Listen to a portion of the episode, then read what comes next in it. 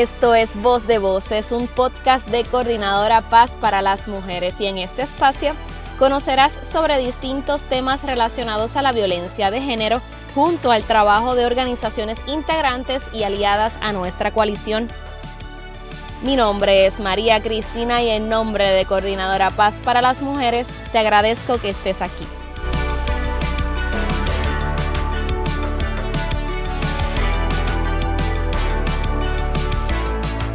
Arranco preguntándote, para ti, ¿quiénes son las mujeres seropositivas?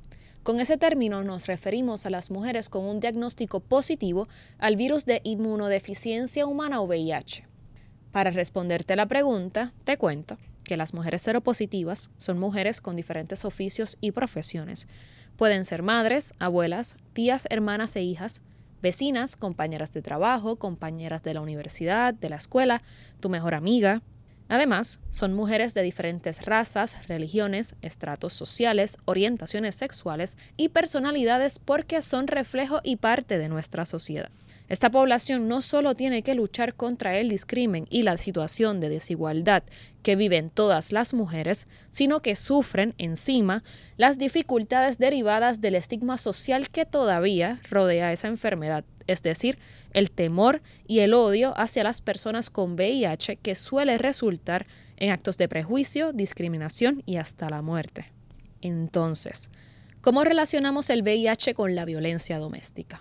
El miedo a la violencia doméstica impide que las mujeres accedan a la información sobre el VIH, se sometan a pruebas de detección, revelen el diagnóstico, accedan a los servicios de prevención de la transmisión del virus y es uno de los elementos que imposibilita que las mujeres se mantengan regularmente bajo tratamiento.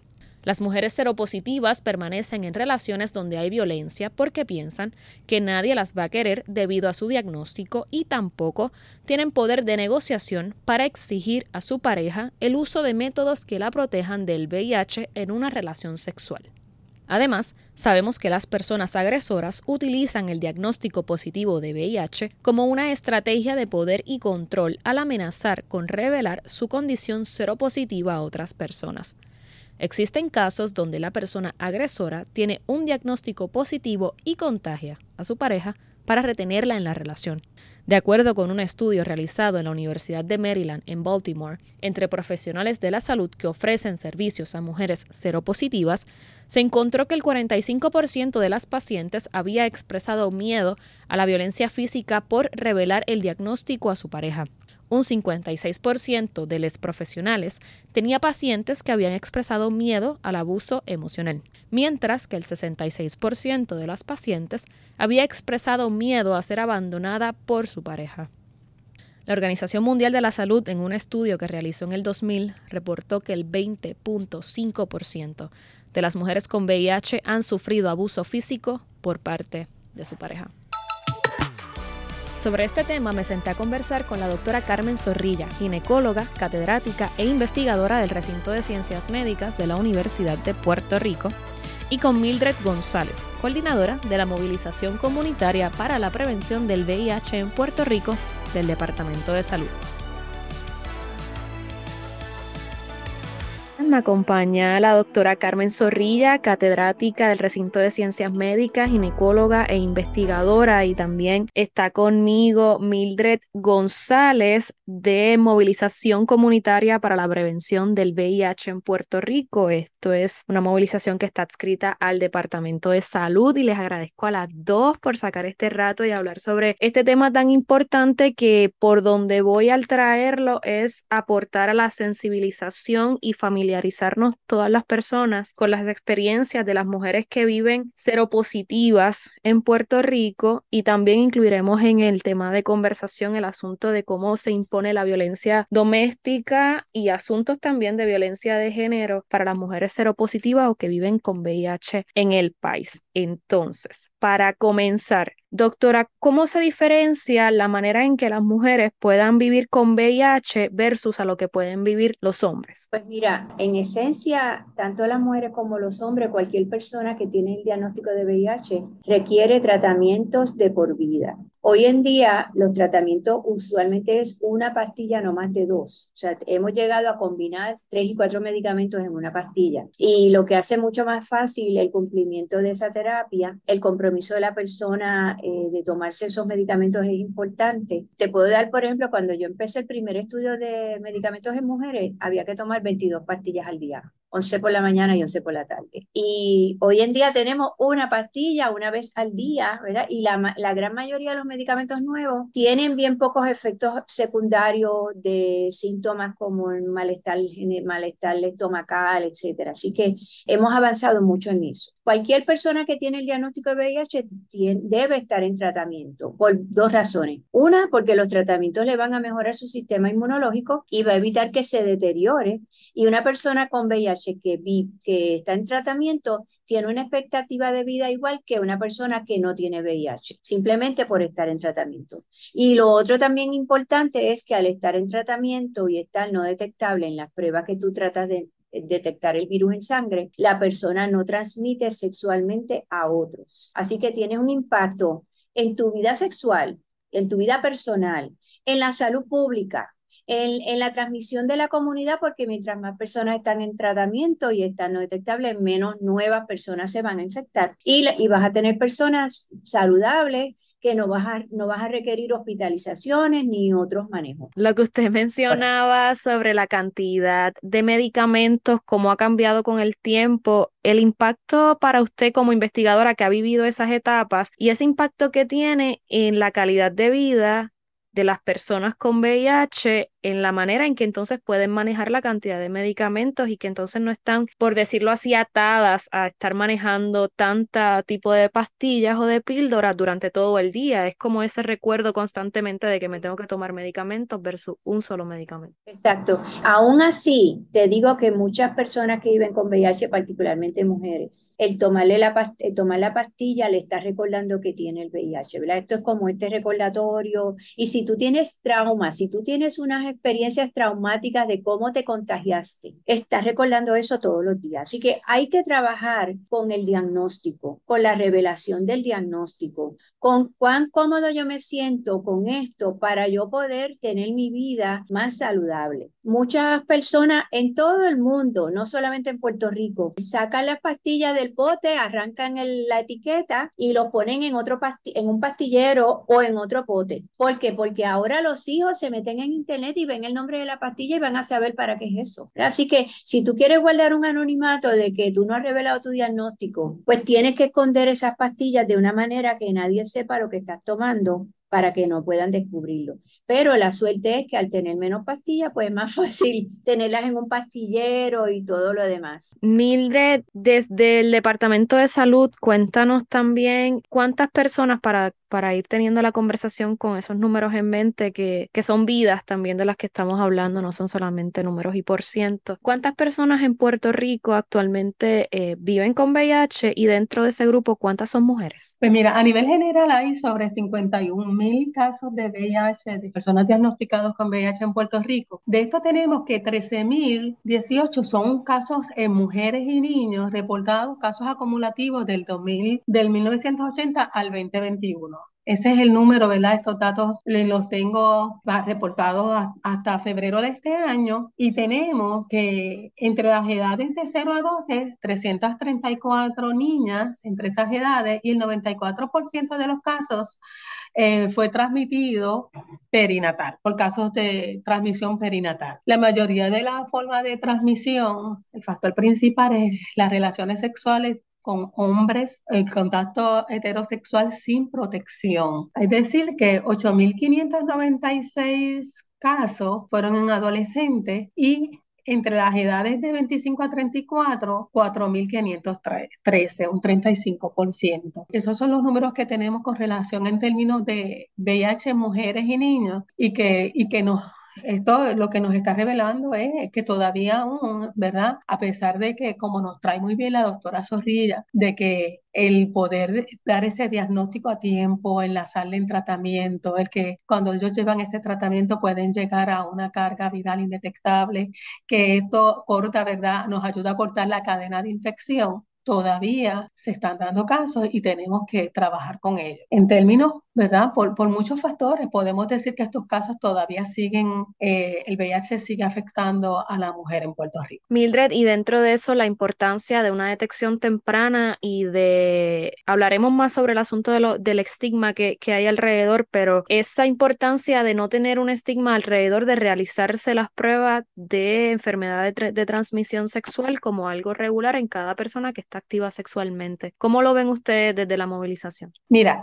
todavía eh, tenemos que seguir siendo eh, enfáticos, puntualizar, hablar con claridad eh, sobre el tema y que se, tenga bien claro que el VIH es un, problema, ¿verdad?, social que afecta a todos, que todos pueden, están, pues, se vean vulnerables, se vean retratados. En términos de la mujer, pues mucho más, porque cuando hablamos de violencia, entra el tema social de violencia de género, pues ahí pues hay otros, otros factores que tenemos que tomar en consideración que pueden estar afectando para que las personas, la mujer, ¿verdad? No, no busque la ayuda, no se haga la prueba, factores como posiblemente puedas, esa, ese, ese, abuso que pueda haber, ese abuso sexual, emocional o físico, que pueden hacer, ponen vulnerable a la mujer. Sabemos que las personas agresoras pueden utilizar el sexo y las relaciones sexuales como un medio para agredir y controlar y establecer también el dominio sobre esta persona. Incluso las víctimas pueden ser agredidas sexualmente y contagiadas como un acto de control Doctora, hábleme un poco de esa manera, cómo usted también ha visto quizás pacientes u otras personas a través de los años que son seropositivas y que su pareja pues pueda utilizar ese diagnóstico como una manera de manipulación, como otra forma de control sobre la vida de esa persona y hasta echándole culpa de por lo, lo que le ha sucedido y, y, su, su resultado positivo a VIH. La gran mayoría de las mujeres que nosotros hemos visto se han, han contagiado a, a través de contacto sexual de un hombre.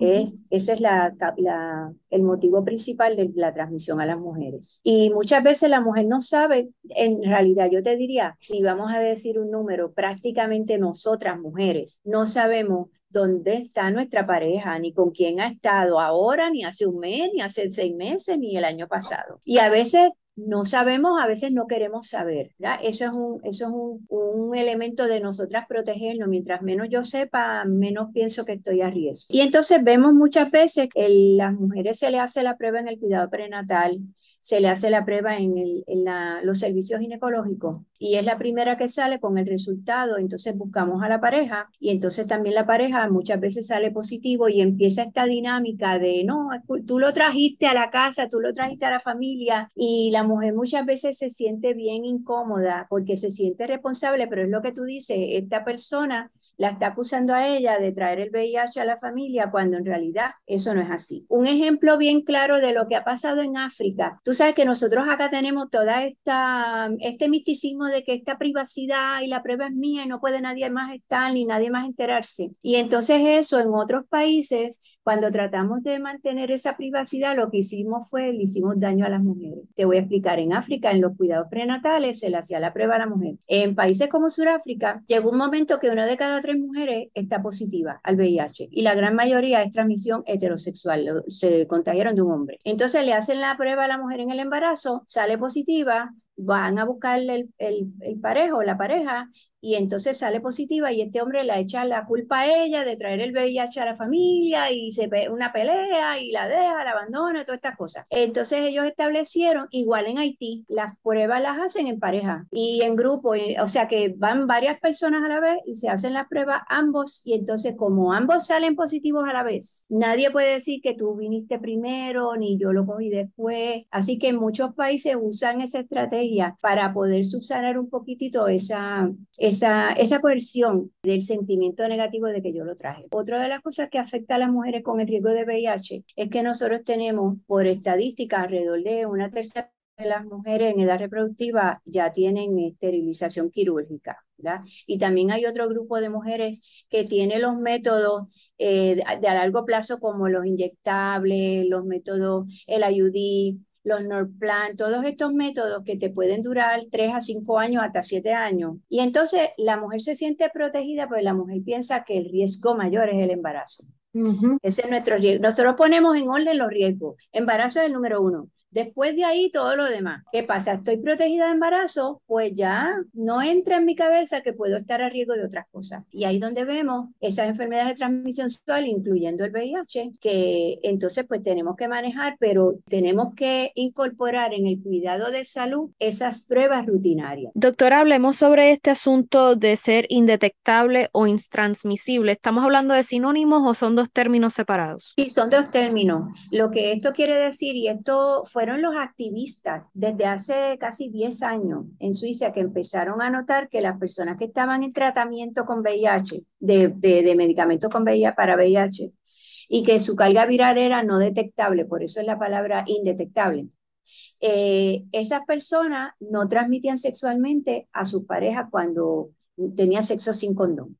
Y entonces fue una lucha continua de los activistas hasta lograr, tardaron casi siete años en lograr que los científicos y las agencias como NIH, CDC pudieran aceptar esa realidad. ¿verdad? ese dato científico. Y entonces, pues se creó una campaña que las, las letras son I es igual a I, indetectable es igual a intransmisible. En inglés, U es igual a U, undetectable equals untransmissible. Y esto es para hacer conciencia de que primero una persona que está en tratamiento no transmite sexualmente el VIH. Por lo tanto, no necesita usar condones. Y esa, esa información es liberadora para personas que tienen VIH. En particular las mujeres que tienen a veces eh, mucho temor de revelar su diagnóstico a una nueva pareja, a un compañero nuevo, donde ellas ya de antemano saben que tienen VIH y tienen esta persona nueva que, que puede eh, tener, hacer comentarios estigmatizantes o comentarios de que ellas se sienten amenazadas por revelar su diagnóstico, pues entonces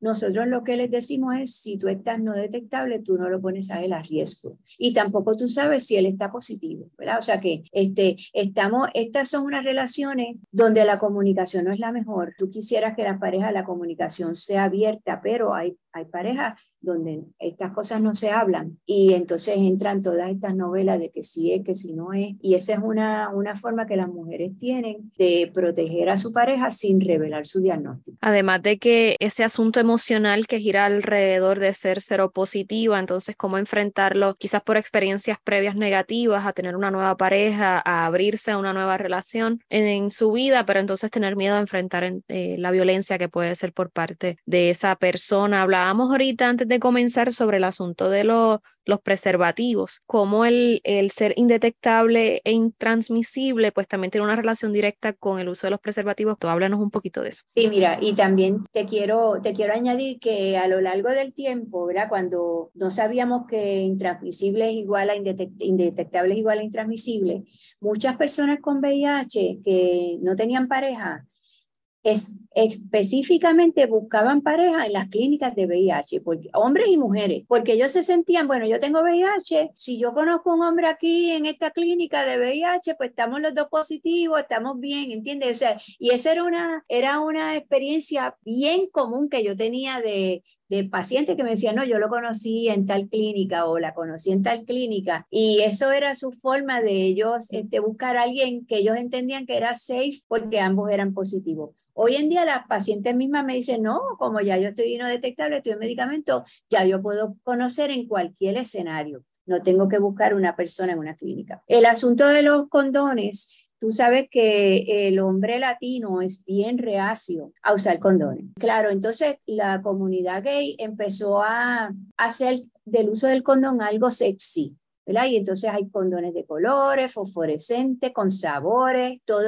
el proceso de poner el condón es un proceso que ya se puede hacer más erótico. Y entonces eso también ayuda a tanto la, actividad sexual como la comunicación con la pareja. Y, y entonces el condón femenino, que es un condón que es un plástico más grueso, el condón masculino es un, plastiquito bien finitito, ¿verdad? Que, casi no se siente. El, femenino es un plástico más grueso y, es como, como si fuera un embudo, como un colador. Los, los, coladores antiguos de café que tenían esta media y afuera era como un anillo más grande. Pues el condón femenino es algo parecido, que entra, tiene que entrar en la vagina y entra con un anillito de goma y hay una parte que cubre la vulva por fuera y eso protege la vulva de infecciones como de herpes, de verrugas, ¿verdad? No solo la cuestión de eh, infecciones de penetración, pero la penetración tiene que ser dentro del condón eh, femenino, ¿verdad? Si la penetración es por el lado, no, ¿de qué vale tenerlo puesto? Entonces muchos hombres que tienen sexo con hombres usan el condón femenino para relaciones anales, porque encuentran que es más cómodo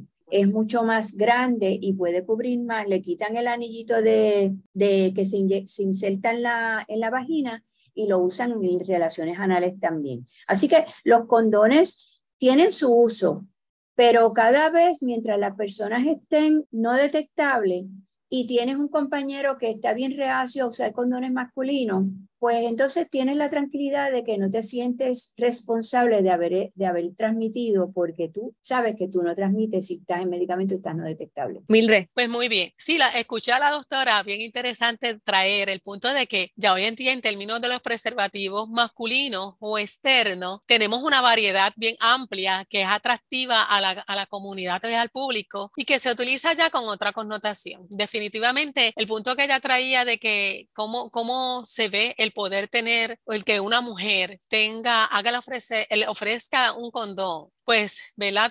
Trae, unas connotaciones, pero ya hemos ido venciendo y superando esas barreras. Y, tenemos que tener, eh, eso es lo que, algo que quiero que quede bien, bien claro en la tarde de hoy para todas las mujeres que nos escuchan. Tenemos alternativas para prevenir el VIH. Dentro de ello, el que tengamos la alternativa de tener un condón interno, que conocemos así al condón femenino, pues ayuda a que no solamente dependamos nosotras las mujeres del de que el hombre toma la decisión. Aunque sí es bien, es bien claro el que tenemos que tener ese diálogo, pero le da la oportunidad a la mujer de que, mira, yo decido ponérmelo y estas son las condiciones. Segundo, el que, el que podamos conocer como esa estrategia, aparte del condón masculino o externo, es muy bueno, pero también tenemos dentro de, de las estrategias que estamos teniendo, el que se puedan hacer la prueba, pero también tenemos medicamentos como lo es PrEP. PrEP, aunque que es para uso de las personas de VIH negativo con una persona que tenga un diagnóstico positivo. Así que es una alternativa más que tenemos en el mercado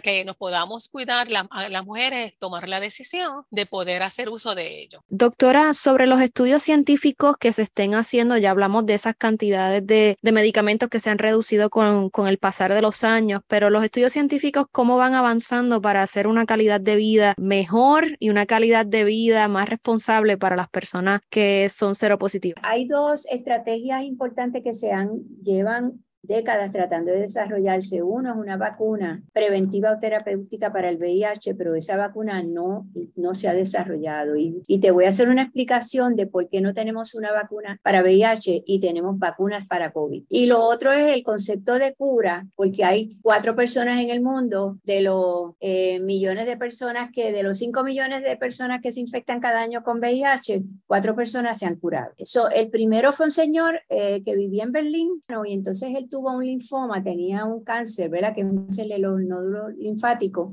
Le dieron tratamiento, no funcionó y entonces le iban a hacer lo que llaman un trasplante de médula, que es un tipo de tratamiento. Eh, para hacer un trasplante de médula en Europa son más agresivos que en Estados Unidos. En Europa te dan radiación al cuerpo entero, te dan una quimioterapia, prácticamente te matan todos los glóbulos blancos que tú tienes en tu cuerpo para ellos poder entonces eh, inyectar en la médula unos glóbulos blancos de un donante que no tenga cáncer y que eso siembre y tú tengas como un sistema nuevo encontraron un donante de, que tenía una mutación que era como más resistente a, infectarse del VIH. Le hicieron el trasplante de médula con esa célula. El señor estuvo más de un año sin medicamento y estaba no detectable. Y él dijo, estudienme, estudienme, algo está pasando. Y entonces cuando lo estudiaron, no tenía VIH y por años no ha tenido VIH, o sea que lo definieron como un caso de cura. Claro, es una cura, pero fue un tratamiento que tiene una mortalidad de 50%. Y ahora reportaron dos mujeres que le hicieron otra vez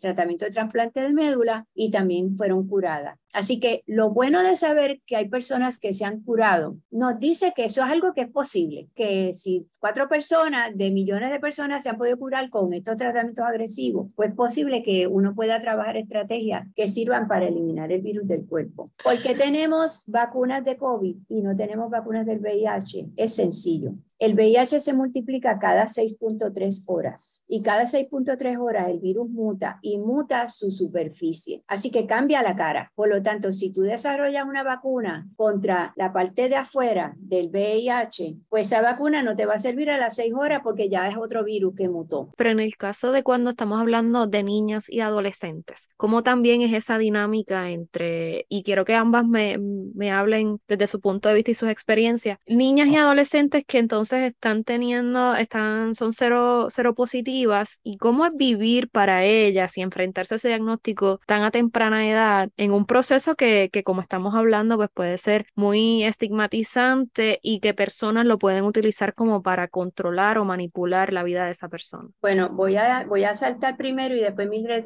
eh, añade. Nosotros por todas las estrategias de Puerto Rico y la política pública que Puerto Rico determinó mucho antes que el CDC, universal en el embarazo dos veces, al principio y al final, de ofrecer tratamiento gratuito, de cuando eh, se encontró que la cesárea era de beneficio, se hacía. Hoy en día sabemos que en medicamentos no detectables puede darse el parto vaginal, de dar medicamentos al bebé, de ofrecer eh, leche materna, todo eso ha hecho que Puerto Rico eliminara la transmisión eh, de madre infante perinatal del VIH, dependiendo de las estadísticas desde 1996 o desde el 2002, 2004 por ahí. O sea que prácticamente aquí ya no nacen niños con VIH. Los niños que vemos con VIH posiblemente son ya sea que vienen de otros lugares y, donde no tuvieron acceso a tratamiento sus mamás o jóvenes adolescentes que se contagian sexualmente. Y entonces ahí pues esa es otra dinámica, ¿verdad? Porque los adolescentes que empiezan actividad sexual muchas veces no tienen toda la información de prevención, tienen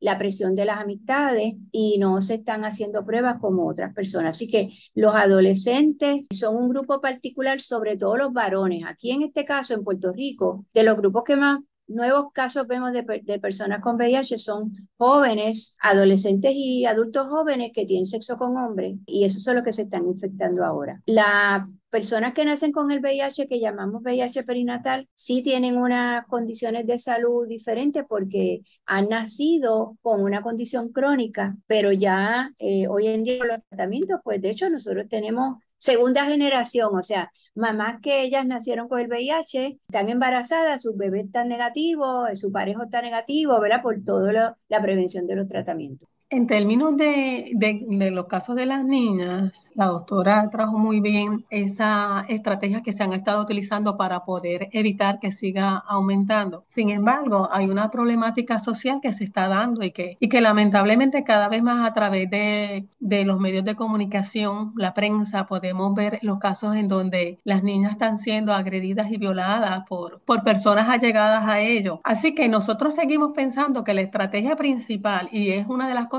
que hacemos desde la movilización comunitaria es concienciar, dialogar sobre el tema, el que podamos cada vez más con más, más naturalidad, con más confianza, con mayor seguridad, poder hablar sobre el tema de manera tal que las personas conozcan, puedan buscar la ayuda necesaria en el lugar correspondiente. Quiero, quiero que las personas sepan, sobre todo los jóvenes si están escuchando, que la ley en Puerto Rico es bien clara y la ley permite que a un adolescente se le puedan hacer pruebas de enfermedades de transmisión sexual y que se le pueda dar tratamiento sin notificar a los padres. ¿Por qué? Porque la salud del joven es más importante, ¿verdad? Y de luego uno trabaja con la notificación pero tú no vas a dejar un adolescente sin tratamiento esperando un consentimiento de los padres. Y hablando en términos de hacerse la prueba, el que podamos tener ese diagnóstico, el que tengamos ese conocimiento, el que podamos nos ayuda a poder enlazar y poder llegar, tener un tratamiento efectivo que nos lleva a poder tener una carga viral indetectable. Sin embargo, hay algunos otros problemas sociales que podemos mirar desde el punto de vista, términos de las mujeres, el que pueda darse el caso de esta mujer que es forzada, ¿verdad?, a tener una relación sexual, así que le hace más vulnerable, porque es una decisión, es algo que ella no está decidiendo, pero sí le hace vulnerable a tener una enfermedad de transmisión sexual y, y VIH. Ahorita me hacías la pregunta en términos del abuso en la infancia también porque esta, esta persona que está abusando a esta niña, que desconoce lo que está ocurriendo, que desconoce lo que está pasando en ella, que le está intimidando para poder dialogar sobre el tema, pues le expone cada vez más a cualquier enfermedad de transmisión sexual, incluyendo el VIH.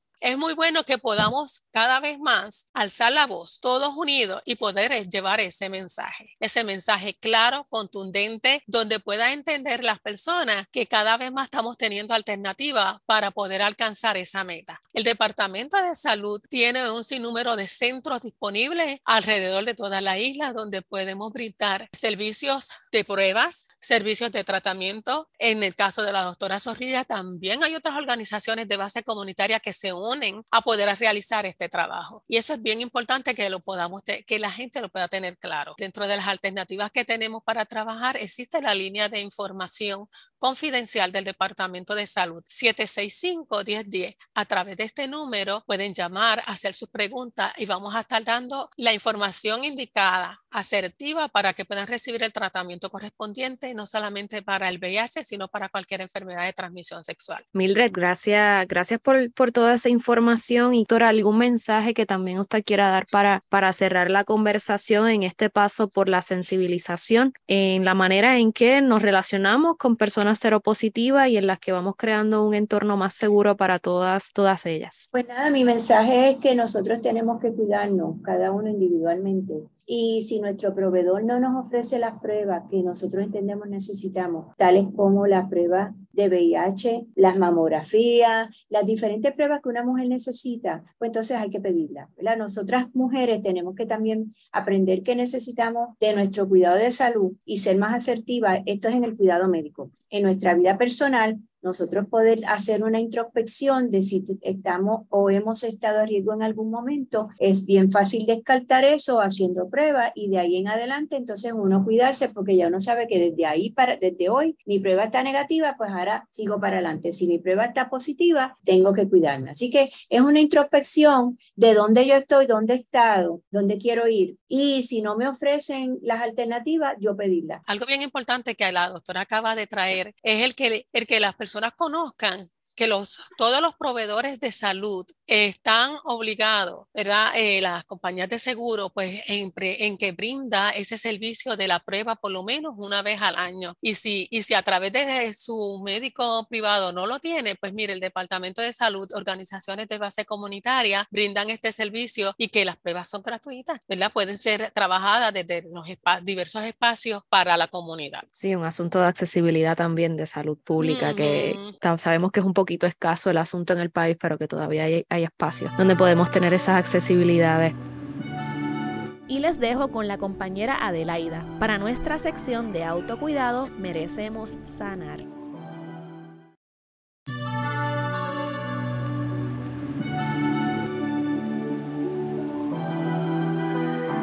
En la sección Merecemos sanar, vamos a hablar sobre la importancia de tener una rutina.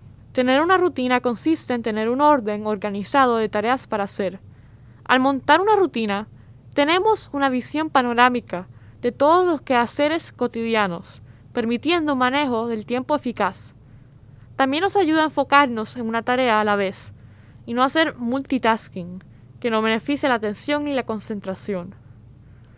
Hay varias tácticas para mantener una rutina diaria.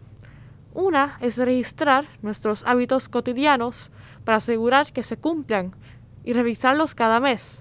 También es importante asegurar que estos hábitos contribuyan a nuestras metas personales y mantener la motivación alta en nuestros quehaceres. El mantenimiento de una rutina tiene varios beneficios, como la reducción del estrés y la mejora de nuestros patrones de sueño. Cuidarnos es parte de la lucha.